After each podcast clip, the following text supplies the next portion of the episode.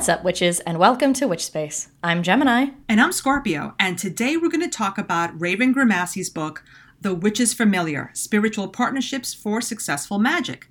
Now, in an earlier podcast, we talked about one of his other books, and I guess that's kind of a theme this year because we talked about Scott Cunningham again, and now we're talking about Raven Grimassi. But I think when you're dealing with really prolific writers, that it's a good idea to, you know, look at something else they wrote, not just it's not just a one and done type of thing. So one of the reasons that we chose this book of his to talk about is that folks have reached out to us asking about working with familiars. So why not talk about a book that, you know, is really well written and goes into it? So that's why we chose it. So you ready to just dive on in? Dive right into the introduction. Yeah, so I'm not going to redo the bio again. It's in a previous podcast. Yeah, um, I, it's also in the book. So if you're reading along with us, it's like that before the introduction. There's a little, hey, this is what Raven Grimassi does. Yeah, sounds good. So the intro, um, you know, I like to start with a quote. The material in this book is designed to enable you to deal with this deal with this effectively and safely, but under no circumstances should you ever regard the protections and preparations as not being necessary. And I think that's something that is so key. We've talked about it. And to see it in a book, like whatever you do, whenever you start something new, you've got to ground, center, protect, all that stuff. Mm-hmm. So I like that he said that. And then, of course, that's all I had for the intro, really, that I was going to talk about chapter one. But something you wanted to say about Yeah, the so intro? the, the intro starts with um, this story about this raven, Morgan. Morgan. Um, which, eh, eh.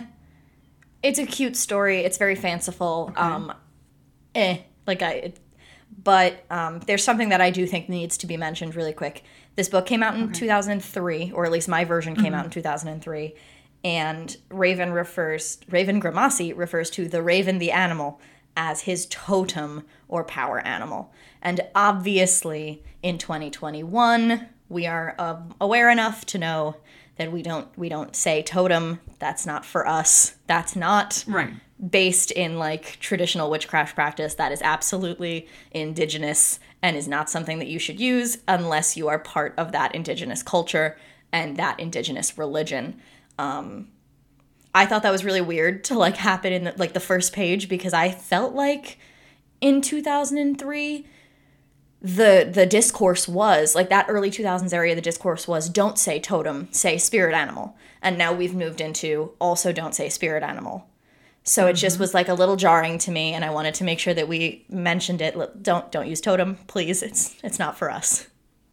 Well, here's the thing, and maybe I've just gotten so jaded, is that I expect this to happen. I talk to witches all the time that tell me how they've appropriated somebody else's practice. Mm-hmm. But when I say to them, like, huh, is that really for you? Oh, yes. My teacher was very careful and they allowed me to learn. Mm-hmm. I don't want to knock anybody's teacher, but did they do it for free or did they charge you? Coming from a family that was very wary about the exchange of money. Mm-hmm. And you know, my on my mother's side, my great grandmother, my grandmother were santeras, and you know, there's always been this: be careful who you talk to because they will charge you a lot of money, mm-hmm. right? They will just say, "Oh, you've got something, something, something. I can take care of that. That's going to be 500 bucks." They're not all like that, obviously, but you know, when this is your business as well as your spiritual practice, can you afford to turn people away? Yeah Now, some people do. I do know some hoodoo practitioners that are like, um, no, right? I'm not teaching you anything. I, I really respect those people, you know? And I think it's also why I don't share that much about some of the things I do because, quite frankly, unless you are like some of my prayers are indigenous, some of them are language native to Borinquen. Why would I share all that? Like, one, no one's going to understand what I'm saying. Two, I'm not teaching somebody that. yeah Unless somebody is a Puerto Rican and says to me, you know what, I don't really know, and is not even like I am the supreme know it all. That's from one of my cousins who A literally is um, Well, she has represented uh, the Taino Nation at the UN and whatnot. So, you know, it's um, yeah, I, people can come see, but I don't know that I would I wouldn't feel comfortable teaching it. Again, it's business for some people. Um, some people do feel that other people are called to it, and if we imagine that we have been reincarnated, like a lot of witches believe, then this could this could be native to you, to your spirit, if not your physical form in this lifetime. Right? Thinking about it, I actually really liked the way that Garth talked about it in our last episode because he mentioned, you mm. know, yes, this is my religion and this is what I learned and this is who I learned under. And he plugged those people and said, you know, this is where I got my knowledge from. But he was also very upfront about the fact that, like, the bone casting practice that he does is intuitive and that he wasn't on a podcast teaching like a closed practice to a bunch of random strangers. Like it was a very respectful discussion to be like, yeah, this is what I learned and this is who I learned from. But I'm also doing this in a way that is respectful and understanding of what is appropriate for me to share and what isn't. Um, and I think that's Right. really like the take here is like, especially like me, Gemini, the white lady, addressing all of the white people that listen to the podcast. It's not, it's not don't do it. It's don't then make it part of your personality right? If you're gonna go be taught by somebody of a closed culture, fine. But like, then do not put on your Instagram that like ravens are my totem animal or like I do smudging or anything like that. Like, keep that a little bit personal because it was a gift for someone to teach you that. It was it was a gift from them, and it it almost feels like way to say it. performative. Otherwise, if you're like, oh yeah, I learned this, and now everybody needs to know about it. Yeah, I totally agree with you. I think that's a great way to put it. It was a gift. If that person taught you, it was a gift. And I think a lot of people do take those gifts and are very respectful with them. Yes. But there are some people that, that aren't, you know? And that's something that I think is, we need to work. We need to be better in the community Yeah. to make sure that we're being very respectful of when we are incorporating somebody else's practice into our own. You know what's so funny? Now that you said white, and this is totally off tangent, okay? I'm gonna make it come back. Don't worry. Okay, so we both got vaccinated. We weren't together. No, we both were got separate. vaccinated. Yeah, we were separate, but um, so they ask you your race, and then they're like your ethnic background, and it's so weird for me because, like, technically I'm white. Mm-hmm. Do you know what I'm saying? But I never refer to myself as white to anybody Yeah. um you know and i you know and i it's so funny because i've asked my parents in the past like how do you see yourselves? And my mom's like i'm white. No my mom i don't even know if you've met my mom. You haven't met my mom. Not in person. but she is as white as you and she's got green eyes and you know my father was a little bit darker than me but he would say white because he said there was nothing else when i was growing mm-hmm. up.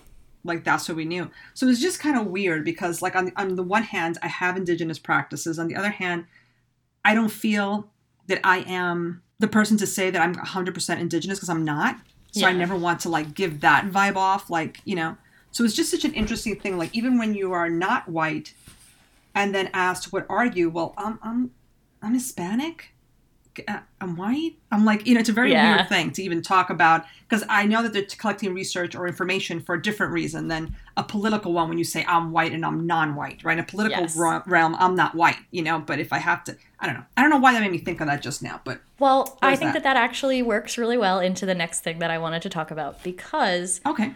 we're talking about, you know, the, the different cultures and the different practices and, and the things that we as individuals who have been in whatever culture we're in relate to that. And Grimassi mentions in the introduction, and then he goes into it more in depth in chapter one about the difference, the different ways that different people have understood familiars. And he talks specifically about um, there's a quote that I want to read. Because I wanted this system to be more in alignment with the craft, I relied upon pagan imagery rather than the common Kabbalistic images one finds in most grimoires that have been produced since the Middle Ages. And this sounded really nice. You know, the, the sentence sounded good. I was like, oh, yeah, we don't want to steal more things from the Kabbalah, you know, separating yourself from ceremonial magic, et cetera, et cetera. Um, but it's that's really not what he's doing. he just took the seals that would have been in ceremonial magic or, you know, thus from Kabbalah, which is Jewish and pre Christian or like proto Christian um, magic systems. And he just put different pictures in the middle and wrote the Latin in Theban. So it kind of like undermines a little bit of this conversation that he's trying to have where he's like, "Oh, this is witchcraft. It's more like it's more like the the indigenous thought of like a spirit guide than it is this like kabbalistic thing, this Christian thing. It's like it's not really, dude. You're using seals. Like looking at those seals stressed me out because I have actually seen the seals that like I've been on Tumblr a lot. People have posted the seals that they used to like summon Stolas, who is a demon, and I'm like, these are there's a lot of similarity in these two things that I'm seeing, and I I don't think that you're being upfront with everybody about what's going on here. okay, I didn't take it that way. I know what you're saying. I think first of all, if we look at the way Wicca, let's just talk about Wicca. Um, you can't deny that it took a lot from ceremonial magic. I mean, that's really what yes. it is. Right? Is this idea of nature and then this idea of ceremonial magic, and you kind of put them all together and you get Wicca. It, it, that's like a really crude way of putting it. Yeah. Right? Early early Wicca, anyway, right? So then I think about who he's studied from. He's studied from all the big people, right? He's taught some of the big people. Um, I feel like, and I don't want to compare him to Gardner in any way, shape, or form, but there's still a little bit of that Gardner esque feeling of putting together yes. witchcraft from a little bit of here, right? A pinch of salt, a little bit of pepper. You have this, you have that, and together you make the seal. Um, it's scary to me anytime somebody uses anything Christian and calls it witchcraft. Okay. First yeah. of all, if it's in if it's in your magic, it's because your magic has been colonized. Yeah, I mean, I'd, pure and simple. Not no. Not no. Santeria. Yes. Let's just take Santeria for for example, which is full of magic.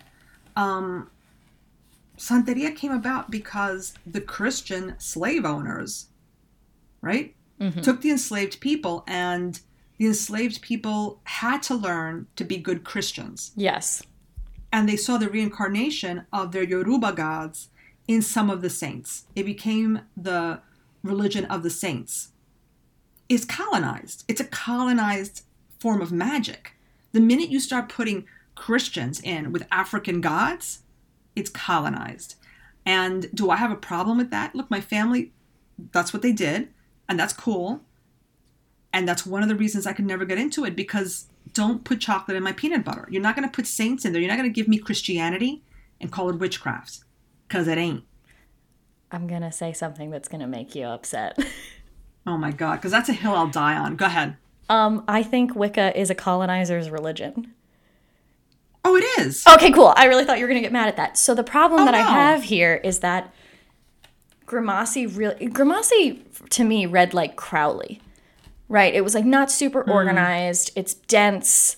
It's a lot of like referencing older stuff. And it it this book more than the last book feels really like like trying to tell me you're not doing like pseudo Christian Kabbalistic practices that are now renamed as the craft, but doing pseudo Christian Kabbalistic practices that are now renamed as the craft, you know? And like even just looking at the way he structures this first chapter, according to ancient lore, no citation, no discussion, but then he's got a bunch of citations for the concept of a familiar in the Judeo Christian practice. And he talks about the mm. Judeo Christian practice for like three and a half pages. So, as much as you're trying to convince me, I mean the modern the modern familiar, like the church and the familiar spirit on page 7, the modern practice of familiar is like a paragraph at the end of this chapter. So, it's sort of like it feels disingenuous to be like, "Oh yeah, this is not Christian and we don't I don't consider this this is a craft practice and then spend the entire first chapter discussing specifically familiars in the Middle Ages. I think he was trying to give us a distinction between what people believed familiars were and then what familiars actually are. But the problem is is that he, he doesn't. yeah, he goes too deep into into the, yeah, the Christian idea, the Christian yeah. church. It like the there is really very little discussion of what familiars actually are. And it's a problem that I had throughout the book where I feel like he just kind of says, this is what you do and this is how it works. But the the stuff that should have happened at the beginning, which is this is how I conceptualize this and this is how I work with it and this is what it means, really didn't feel like it happened.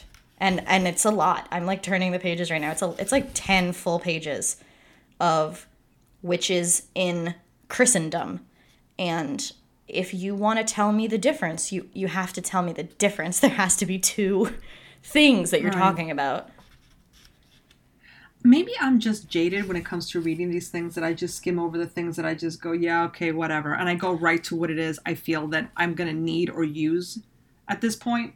I Um, think absolutely because we're coming at it from two very different contexts. Because like this is when you were building your practice, that's what you did, right? You had like what X number of books, and you had to be like, well, I'm going to take this, but this other stuff is stupid. Whereas I basically created my practice from scratch. So I never read any of these books. So now, as a person with a coherent and like concise practice, I'm looking at these and being like, bruh, what are you doing?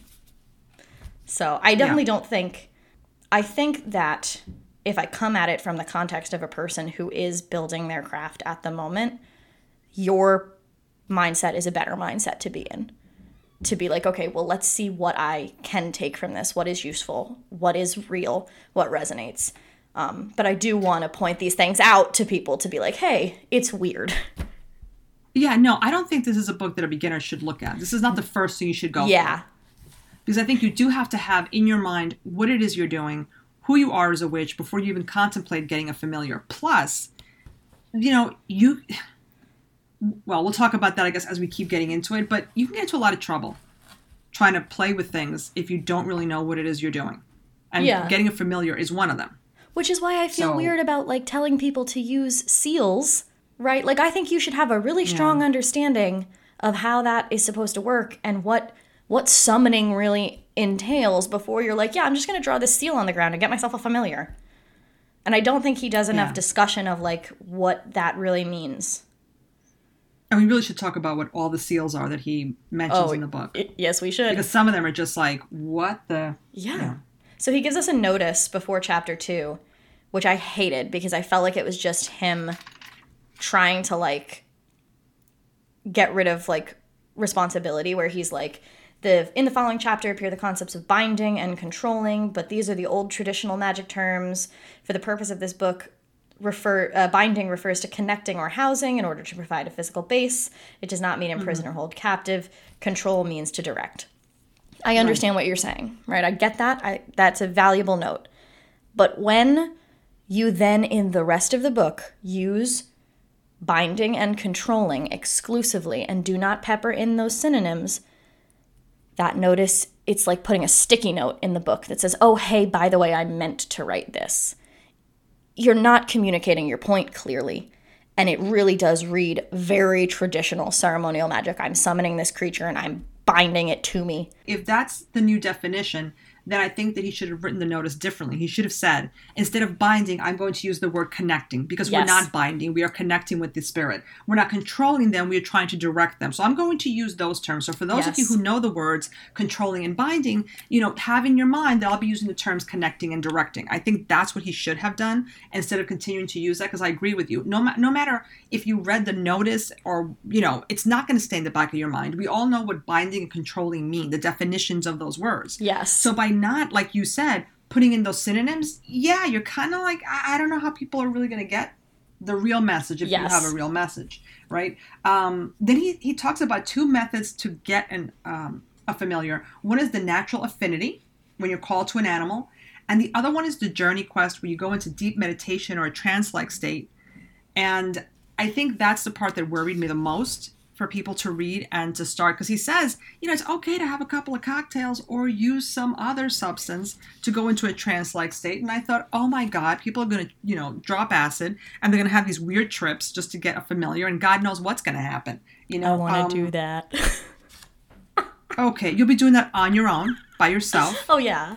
I mean, I'm not really going to do it, but it does sound super Okay. cool. Yeah, no, I'm not I, interested in that at all. I don't encourage anyone listening to podcasts to Yeah. do that. Do not do it. Yeah, no. Although I did look at the the journey quest and go, should I record this? Should I record reading the Journey Quest so that that's like a thing that people have access to now and they can play it and like listen to it before bed? That's kind of interesting. Yeah, but you know what? If you do that, I don't. I don't want to be responsible for what people might do. Uh, so the important thing is to create a link. He also says you, you, you create the link by creating a sigil, by transforming the name of your familiar into a sigil. He also says that you might not even get the name. So how are you supposed to make the Right. sigil if you don't get a name? Well, he's got names in the back Mm-hmm. of the book that you can use as well, like Yeah. familiar names, which I find odd. I find a lot of things odd. So anyway, so what he says is you go into this trance, you see what animal appears, right? And then you see if it will tell you its name. Yes. Um, and that's when a Genesis seal is made. He's really all about the seals. I mean, now that lo- you, you yeah. said that, I'm, I'm talking about it. It's like, yeah, it's all about seals. So the Genesis seal is to the familiar what the human body is to the soul. That's what he said, and I I had a problem with that because the familiar has a, well, an animal has a soul. Mm-hmm. So the Genesis seal, it's it reminded me of Frankenstein. Genesis seal sustains the familiar within the material dimension. So again, we're talking about taking something that's not in the material dimension and harnessing it somehow. I can't think of anything more horrible to do to a, a, a being than to harness it. And first of all, think that you really are going to control this thing. But second of all, why are you taking something that is alive, right? A sentient being, even if it's not a material body, and trying to like trap it. I don't know. I agree with you completely. I I mean, first of all, I just want to say like I find the organization to be confusing and unhelpful. I didn't like the way that the choosing your familiar chapter was set up. I wish that the journey quest was in an appendix. Like it's just a little bit hard to follow. Mm-hmm. But also the way that this book talks about familiars feels really at odds with the way that I conceptualize familiars. And I think the way that a modern witch conceptualizes familiars. I think we've moved past the idea that spirits that that all spirits need to be like bound and controlled and like kept on a short leash. I feel like we've moved into a place where we can live and coexist with spirits in a more neutral um, and less oppressive and, and less colonizy kind of way. Well, but let me tell you something. Um, I agree with you, but I see witches. You know what? I don't even want to call them witches, but I see people Yeah.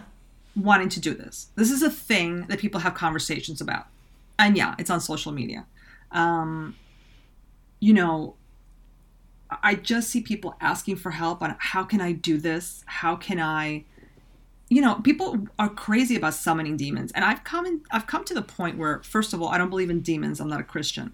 I don't believe in the devil. I'm not a Christian. Okay, you can believe in those things. Um, do I believe in entities and the spirit world? Yes. Do I believe some spirits are tricksters and want to mess with you? Do I believe some spirits want to harm you? Yes. I think that's all possibility. I don't call them demons because they're not demons. Yeah. That being said, people, some people are on this kick, and I, I honestly feel deep in my soul, these people need to get their material, mundane lives in order. Because it's the people whose lives are a mess. And I don't even know the majority of these people, but the people that I have encountered, just the little that I know, I'm like, you need to get your life in order. You wouldn't want to control something so badly if you Yeah. had control over your own life. You know, that's something that I feel strongly about. I also don't believe that I would want to be controlled if I was out of my body. So I definitely don't want to control something else. But I think we've always had this problem of, and, and I don't want to blame like the media for it, but what is a witch if not somebody who, you know, moves her nose like Samantha on Bewitched or, you know, the Sanderson sisters and Bibbidi Bobbidi Boo from Disney. And I think she was a fairy godmother though. I don't think she was a witch, but that's the same thing. You know, we have this idea that if you're a witch, then you are spending morning, noon, and night trying to control things. And then you have the rest of us who are trying to desperately, maybe not desperately, but we're trying to just come out and just show people we're just living our lives. And if anything, we're Yeah. trying to help things. And that's not going to jive with the people who want power. That's not going to jive with the people who um, again, I'll say it, I don't care. They're trying to control things because they have no control. If you have no control over your life, then you're going to look for magic. And just like we've said before, do the mundane tasks first before you get into magic.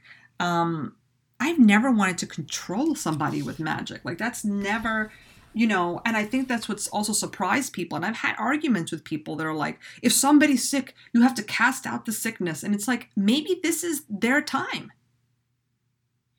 You can't control the will. Everybody who's born has chosen how they're going to go, unless they have some horrible, horrible accident type of thing. You know what I mean?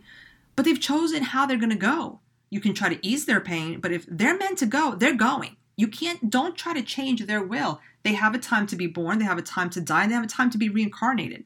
Who are you to now step in and try to change that? You yeah. know? Um, which is also why I've said in the past, I never try to do a spell on a loved one when I'm upset, you know, because I understand that what I'm going to ask for or what I'm going to try to do is mm-hmm. change what's happening. And that's not what you're supposed to be doing because you can't. But I think some witches, they feel that they want to. And we're never going to get anywhere really while we still have this distinction. And I know we've mentioned this on another podcast. You know, there's no witch pope and there's no council. But you know what? I think the witches that are together, and I do see a lot of witches coming together that are doing such amazing things. Um, I think we have to just keep working together. And eventually, those people that want the dark, they'll just keep following themselves and they'll just keep you know, and they'll just fade away. They won't. In fact, a lot of them don't even call themselves witches. Yeah. You know, not the not the male witches, the ones that want power. They have yeah. their own name.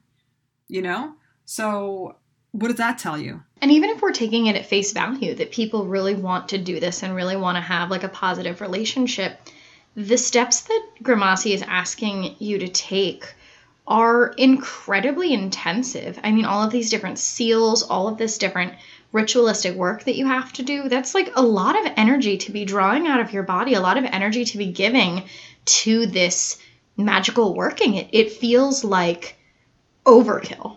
Okay, and I'm going to say I think it's just right. And let me tell you why. Because of all the reasons we've already mentioned, right? All the reasons we've mentioned for people um, wanting to have a familiar and do this, you know, control and whatnot, I think that it's good that he's telling you, you need all these seals because I think in the back of my mind, I'm thinking he's he's thinking some of these people won't get past seal number three. Okay. And people who do get to seal 11, well, then good for you. Do I believe that you should be controlling something? That's neither here nor there. If you want to do it, you've got to do these seals. And I think that is is good because I do believe most people don't want to put the energy into it. And he says you've got to put a lot of energy into this. So if you don't want to do it, that's great then you don't want a familiar. I guess I think that's what he's trying to do. You know, um, I want to talk about the witch's uh, relationship with a familiar. Unless there's something else you want to mention. Well, I just want to tell everybody that we're going to skip the ethics section because that's actually going to be in a later podcast. Yeah. Yeah, I'm really excited about the other episode, which we'll, we'll talk about at the end of this episode. But yeah, we're skipping ethics, but we will come back to it in another podcast. So, relationship with the familiar. Okay, he says witches, all life forms are equal. We are all one, inseparably linked in the cycles of life and death.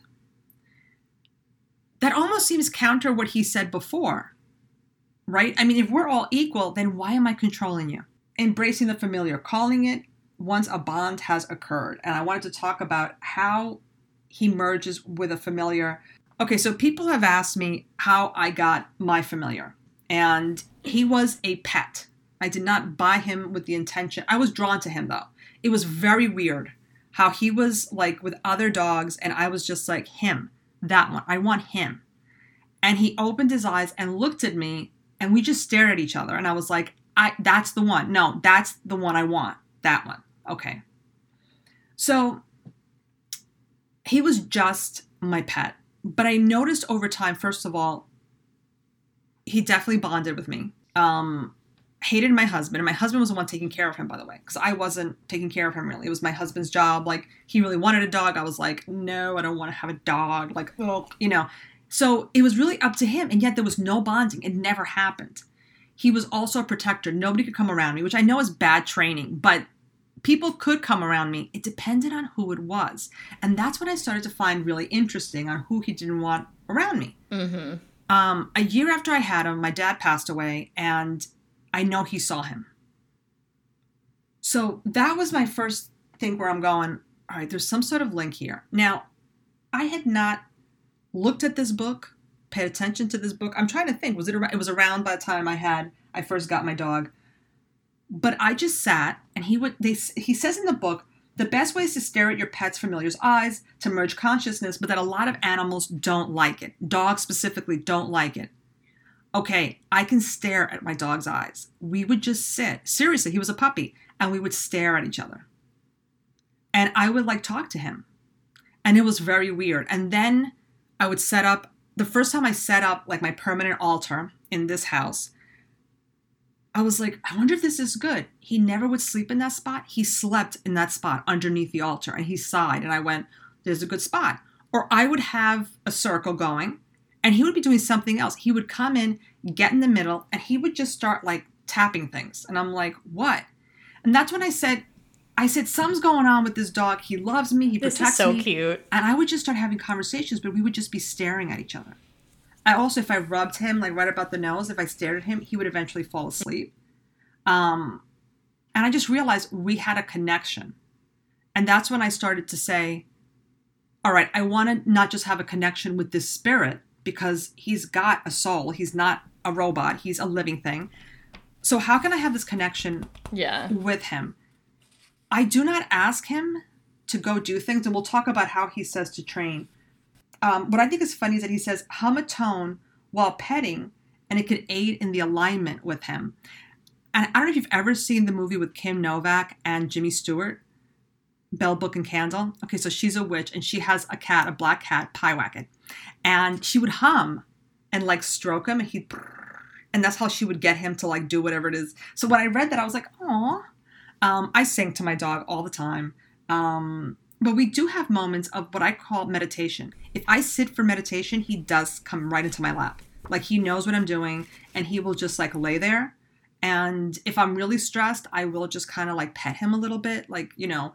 Um, but we've always stared at each other. I mean, he sleeps on my side of the bed, he's on the floor. Um, we wake up and sometimes that's all we do is we just stare at each other and i'm just like talking to him i have never i've never made him do anything.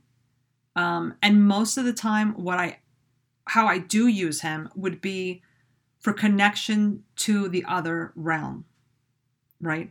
I'm not sending him off on journeys. I'm not sending him off to collect information or to make somebody call me which he mentions in the book. But if I'm going to cast a circle, if I'm going to do something of great importance, I ask because I feel like because he is a protector spirit for me, that he will make sure that if my energy is off a little bit, he will kind of calm me. He will kind of get me to that zone that I need to be in. Um, the only time, and I didn't even demand it then, we had a long conversation, he and I, looking at each other's eyes at the beginning of this pandemic. And I said, You're 15. I know we had a heart scare last year. I said, um, You can't leave me, dude. I said, I know that in some form you'll always be with me. But seriously, if you have nowhere else, yeah, if you have nowhere else that you have to be, I ask that you think about Yeah. sticking around. Is he? I don't know. He did, he has been in great shape. The vet thinks he's in fantastic shape. Do I think it's because we had a conversation? I don't know right? But we did have a conversation and he was staring at me. I mean, we definitely connected. I don't know if he's sticking around for me. I don't know at what point his heart is just going to say, like, okay, I tried, but that's it. I am not forcing the spirit to stick around after he goes, right? Um, he was here. I love him to death. And if he needs to go, then I will release him. And I've told you, um, actually, Cancer heard it. She wanted me to read it to her.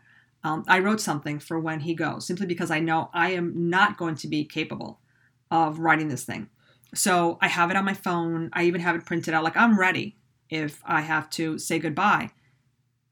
And it is to release him. He is to come back whenever he wants, if he wants.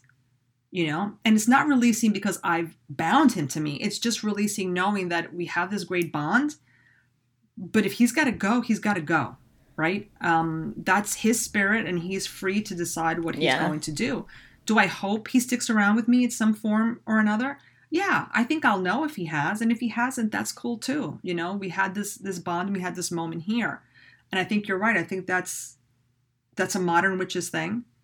Um, and it's probably not what witches want to not all witches but what some witches that want power want to hear you know of how we use our familiars. So i don't know. Yes So, knowing what we know now about your relationship with your familiar, I have kind of a, a tough question, but I think an important question, especially based on the way Grimassi writes about the concept of familiars.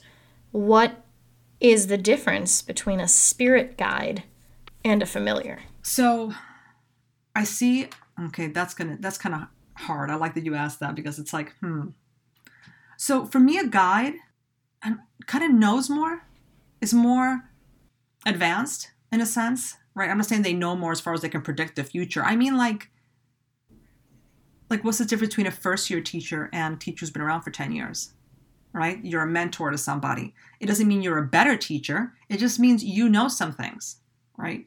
Because i think whenever i've had a student teacher i've learned so much from them you know? Um, so it's not about that but it's about somebody who can guide you. A familiar can guide you but they can guide you the way a friend can guide you. In other words you're kind of like the same right? You know he has a different take on things because he's a dog and like i like one part that he says you know when you're talking about animals like a dog they don't see in words like they can't think. So you really you want to transmit photos to them pictures and they should transmit images to you. And i definitely totally get that from him you know what i mean? Like i understand that kind of thing. But even though we're different you know he can protect me i can protect him.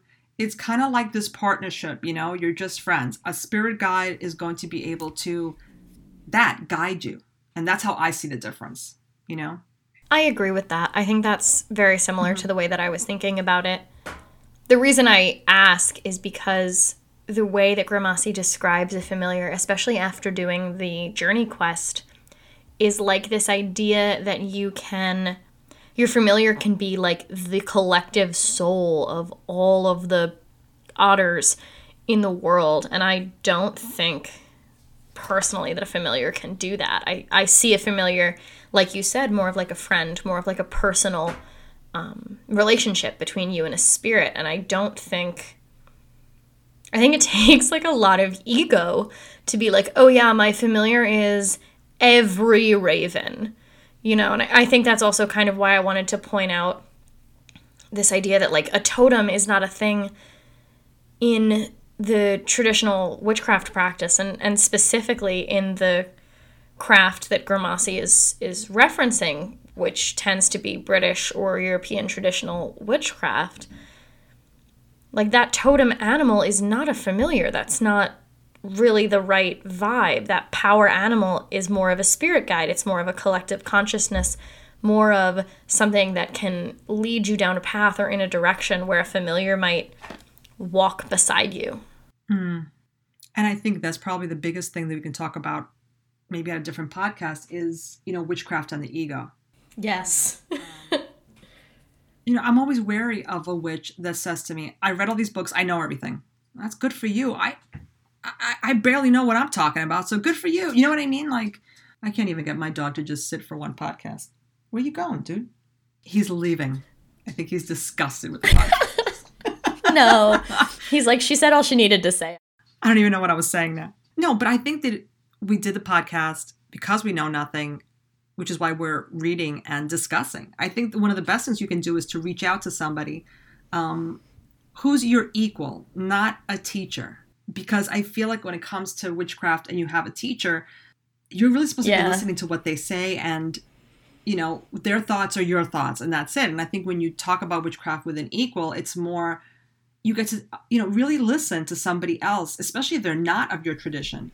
Really dissect something so that you can sit back and go i never saw it that way. And then you have to sit with yourself and decide do i do i think they're right do i think they have a point is there something that i should change you know not in a bad way not in an insecure way right but in a way of we don't have all the answers. So it's good to listen to each other and see if, like, somehow, I don't know, we can kind of move along and, and get a bigger perspective, a, a better understanding on things. What else with this book?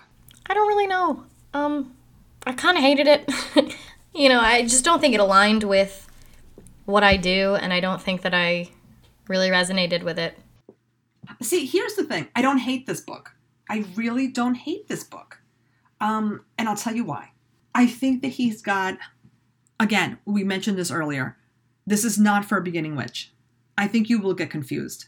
But I think if you already have your practice and you already know who you are, I do think that something here will gravitate Yeah.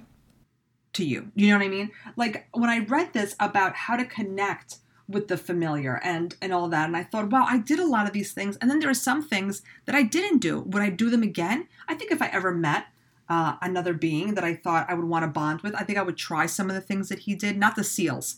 I'm talking about the, you know, the connection with the animals. So I I do think that there is I I do think people should read this if they're interested in familiars. But again, this is not for the beginner.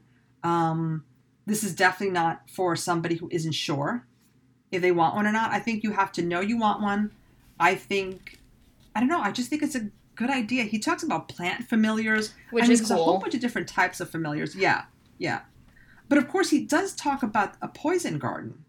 Um, and what worries me about poison gardens is if you also have pets, if you have kids, yeah. some of these things you can't really smell yourself as a full grown adult. So I think you need to have more of an understanding of herbalism before you even start with poison uh, gardens.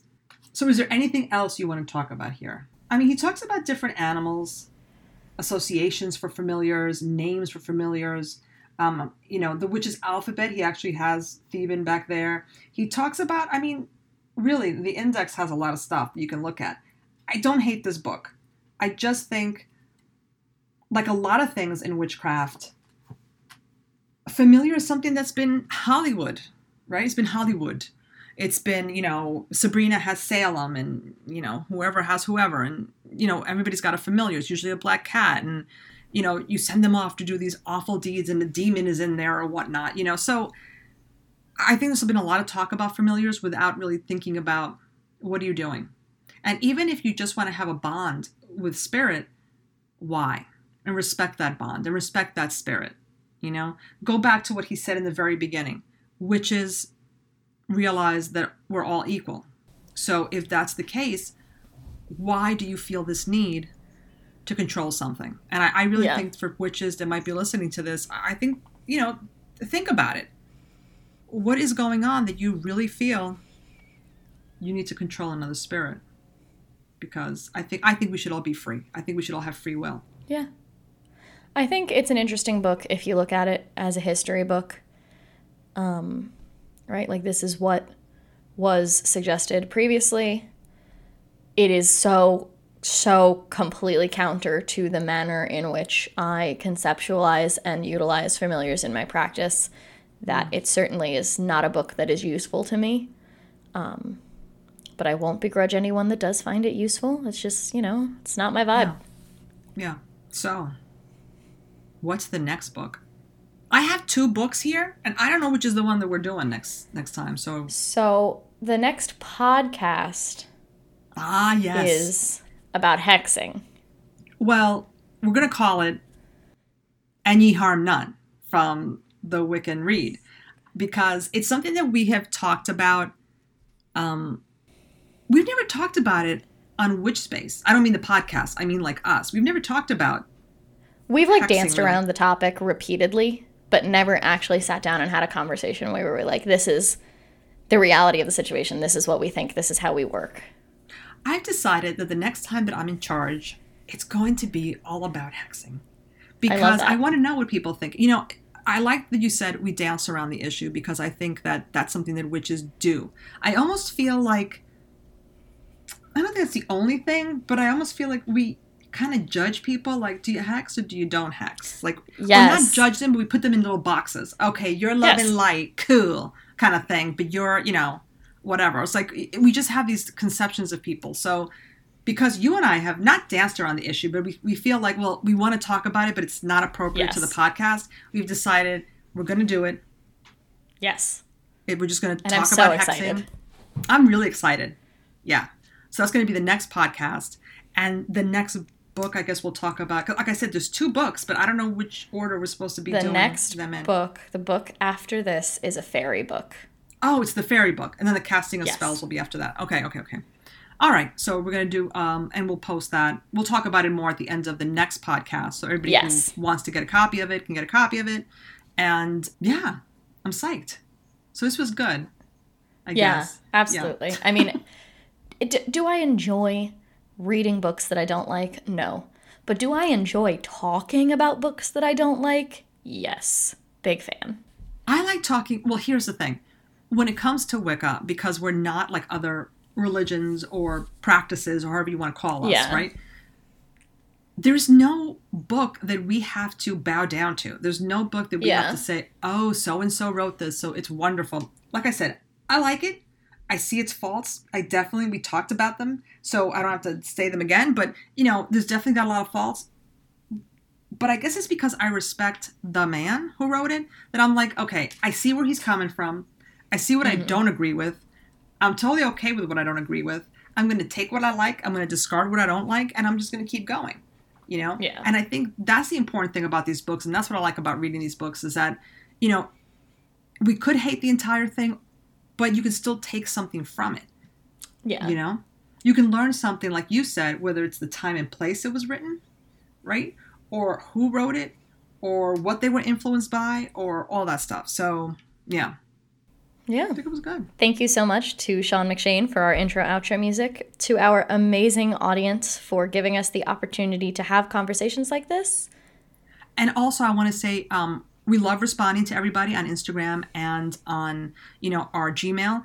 But if we haven't responded to you, like reach out again because I feel like sometimes we get a lot of things and We, like we have getting res- more and more messages, yeah. So Yeah. just follow up if we haven't responded yet because it's a lot. Yeah, we're not ignoring anybody or any request or any question. So please hit us up again and just say, guys, this is the second time. Like, you think you can Yeah. get to me today? And then, like, you know, we'll do it because we definitely want to get to everybody. And I do things as as we read through stuff, I think we may like forget because I know I forget sometimes to even like I think I've messaged somebody sometimes and I haven't, and I'm like I had a whole conversation in my head. Like what? a lot of times I read a message and I go, oh, I need to ask Scorpio about that. And then in between having read the message and realizing that, and the texting you is like a week and a half because my brain is just like not the ADHD. It doesn't work. Um, so yeah. just keep like if if if we don't respond, it's not because we are terrible people. It's because we're very scattered busy people. all the time. busy and scattered people. And we're back at work, so it's there's a lot to keep up with. But we want to keep up with everybody. So please, you know, reach out to us again. and remember, if you're following the moons, You're following us.